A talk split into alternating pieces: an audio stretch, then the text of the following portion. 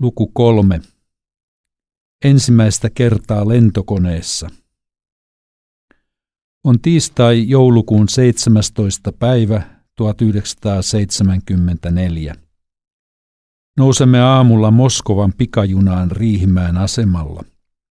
Lapset Simopekka 3V ja Elina yhden ja 11 kuukautta sekä heidän vanhempansa lähtevät kohti kaukoitää, kohti tuntematonta. Matka toteutetaan halvinta reittiä, kuinkas muuten. Saattamassa on suuri joukko Ryttylän lähetyskeskuksen työntekijöitä pääsihteeri Matti Väisäsen johdolla. Junan pysähtyessä Lahden asemalaiturilla vilkuttavat Lahden kansanlähetyksen työtoverit Olli Pessala ja Raili Vasteen. Jostain syystä näiden työtoverien hyvän matkan ja siunauksen toivotukset koskettavat – Päästyäni takaisin makuvaunun hyttiin, kyyneleet valuvat valtoimenaan. Se on sitten menoa. Viiden vuoden työkausi on alkamassa. Rajalle saapuessa tullimiehet tulevat kyselemään, onko matkassa pornografista materiaalia tai raamattuja. Selitän, että omat raamatut kyllä löytyvät, muuta ei ole. Selitys hyväksytään eikä tulli ole kiinnostunut enää raamatuista eikä muistakaan matkatavaroista. Sen sijaan samaa reittiä kulkeva japanilainen nuori mies joutuu avaamaan kaiken ja levittämään tavaransa vaunun käytävälle. Viipurissa juna pysähtyy yli tunniksi, ja ihmisiä tulee ja menee. Kohta oveemme koputetaan. Vuokko ja lapset ovat jo valmistautumassa nukkumaan.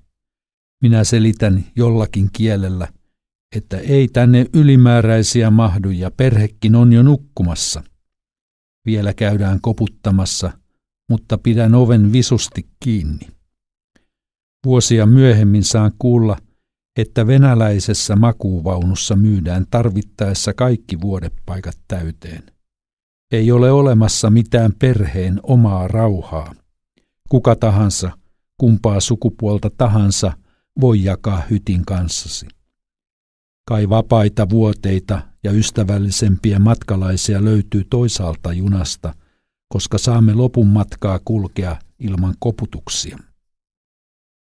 Uni ei kuitenkaan tule silmään, vaikka miten yritän laskea lampaita. Pää on aivan liian täynnä edellisten päivien kiireitä ja edessä olevan matkan huolia.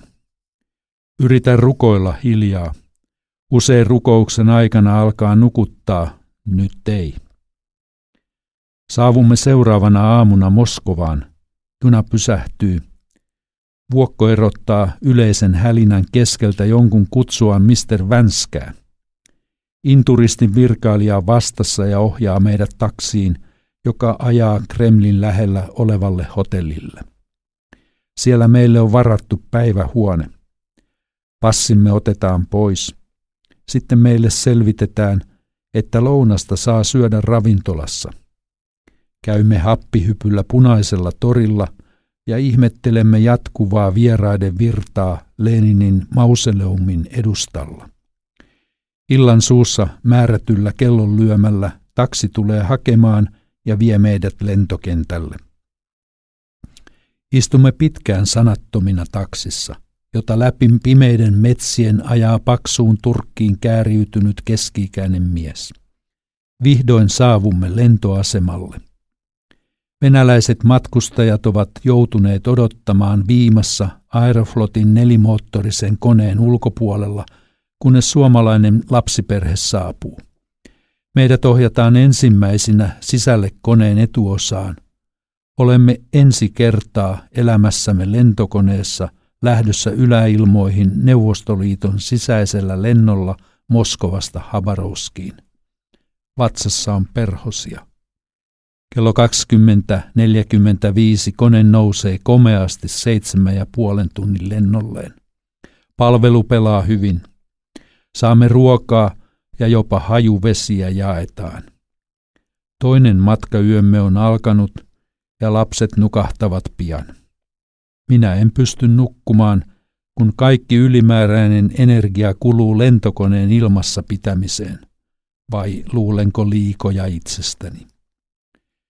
Kun laskeudumme Haparoskiin, väännämme kellomme paikalliseen aikaan 11.15. Torstai-päivä on jo pitkällä, vaikka Suomessa nukutaan aamuyön sikeimpiä unia.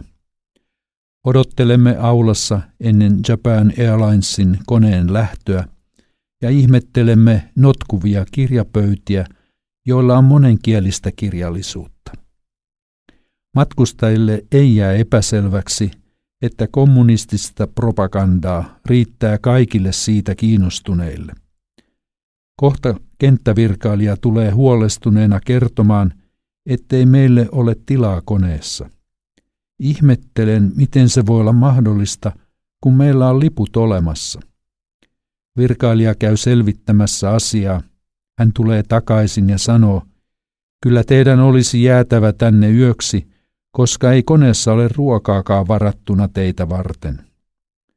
Vastaan, että meillä on työtoveri vastassa Japanin puolella ja kyllä meidän on matkustettava suunnitelmien mukaan.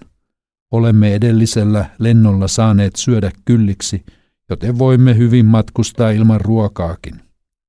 Suomalainen jääräpä ei taivu, ja niin perhe nousee japanilaiseen koneeseen.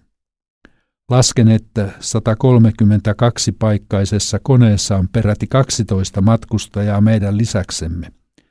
Japanilaiset lentoemänät tuovat ruokaa kaikille, meillekin. Muutaman tunnin lennon jälkeen lähestymme Niigatan kaupunkia ja laskeudumme pilviverhon alapuolelle. Näemme Japanin maaperän ensimmäistä kertaa. Allamme on suuri kaupunki, jonka talot on rakennettu aivan kiinni toisiinsa. Tämä tiheään asutettu kaupunkimaisema on myöhemmin tullut kovin tutuksi. Puoli pökeryksissä saavumme terminaaliin, jossa Jorma Pihkala odottaa meitä. Siirrymme hänen opastuksellaan rautatieasemalle. Siellä Jorma tilaa meille japanilaiset nuudelit. Kai johtuu väsymyksestä, että ruoka jää lautaselle. Yöjuna kohti Oosakaa lähtee illalla ja meillä on paikat makuuvaunussa. Kolmas matkayö kuluu nuokkuessa jonkinlaisessa horroksessa. Kunnon unta ei vain tule. Varhain aamulla on junanvaihto Oosakassa, josta paikallisjuna tuo meidät Assian asemalle. Kello seitsemän perjantai-aamuna olemme Jorman ja Lean kielikouluasunnolla lähes kolme vuorokautta kestäneen nuohtuamisen jälkeen. Tästä talosta me saamme kodin kielikoulun ajaksi, sillä pihkalat muuttavat joulun jälkeen pois Sikokun saarelle aloittamaan uutta pioneerityötä. Lea on valmistanut japanilaisen kylvyn ja pääsemme vihdoin peseytymään. Aamupalan jälkeen levitetään patjat lattialle japanilaiseen tapaan ja yritämme levätä. Uni pakenee jälleen. Niinpä ei auta kuin nousta.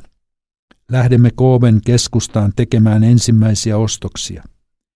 Jorma painattaa kymmenen metriä edellämme.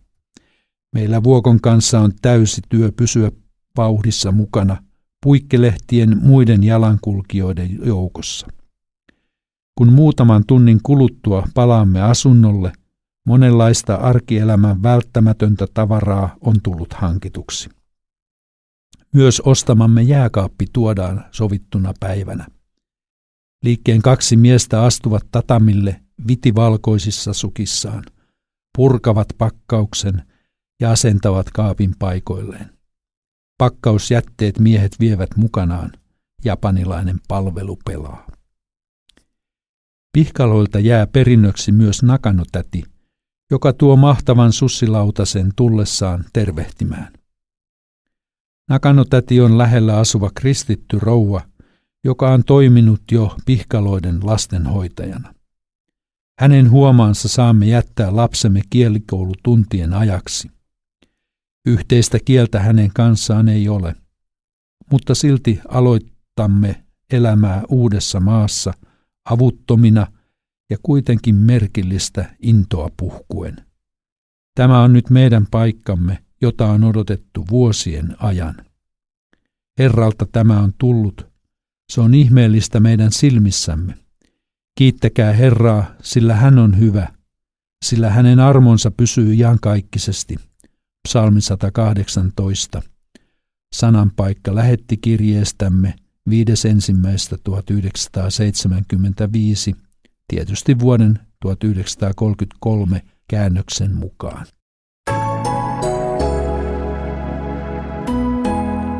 Kustannus Oy Uudentien äänikirja Japani yllättää yhä uudelleen kirjoittanut Seppo Vänskä.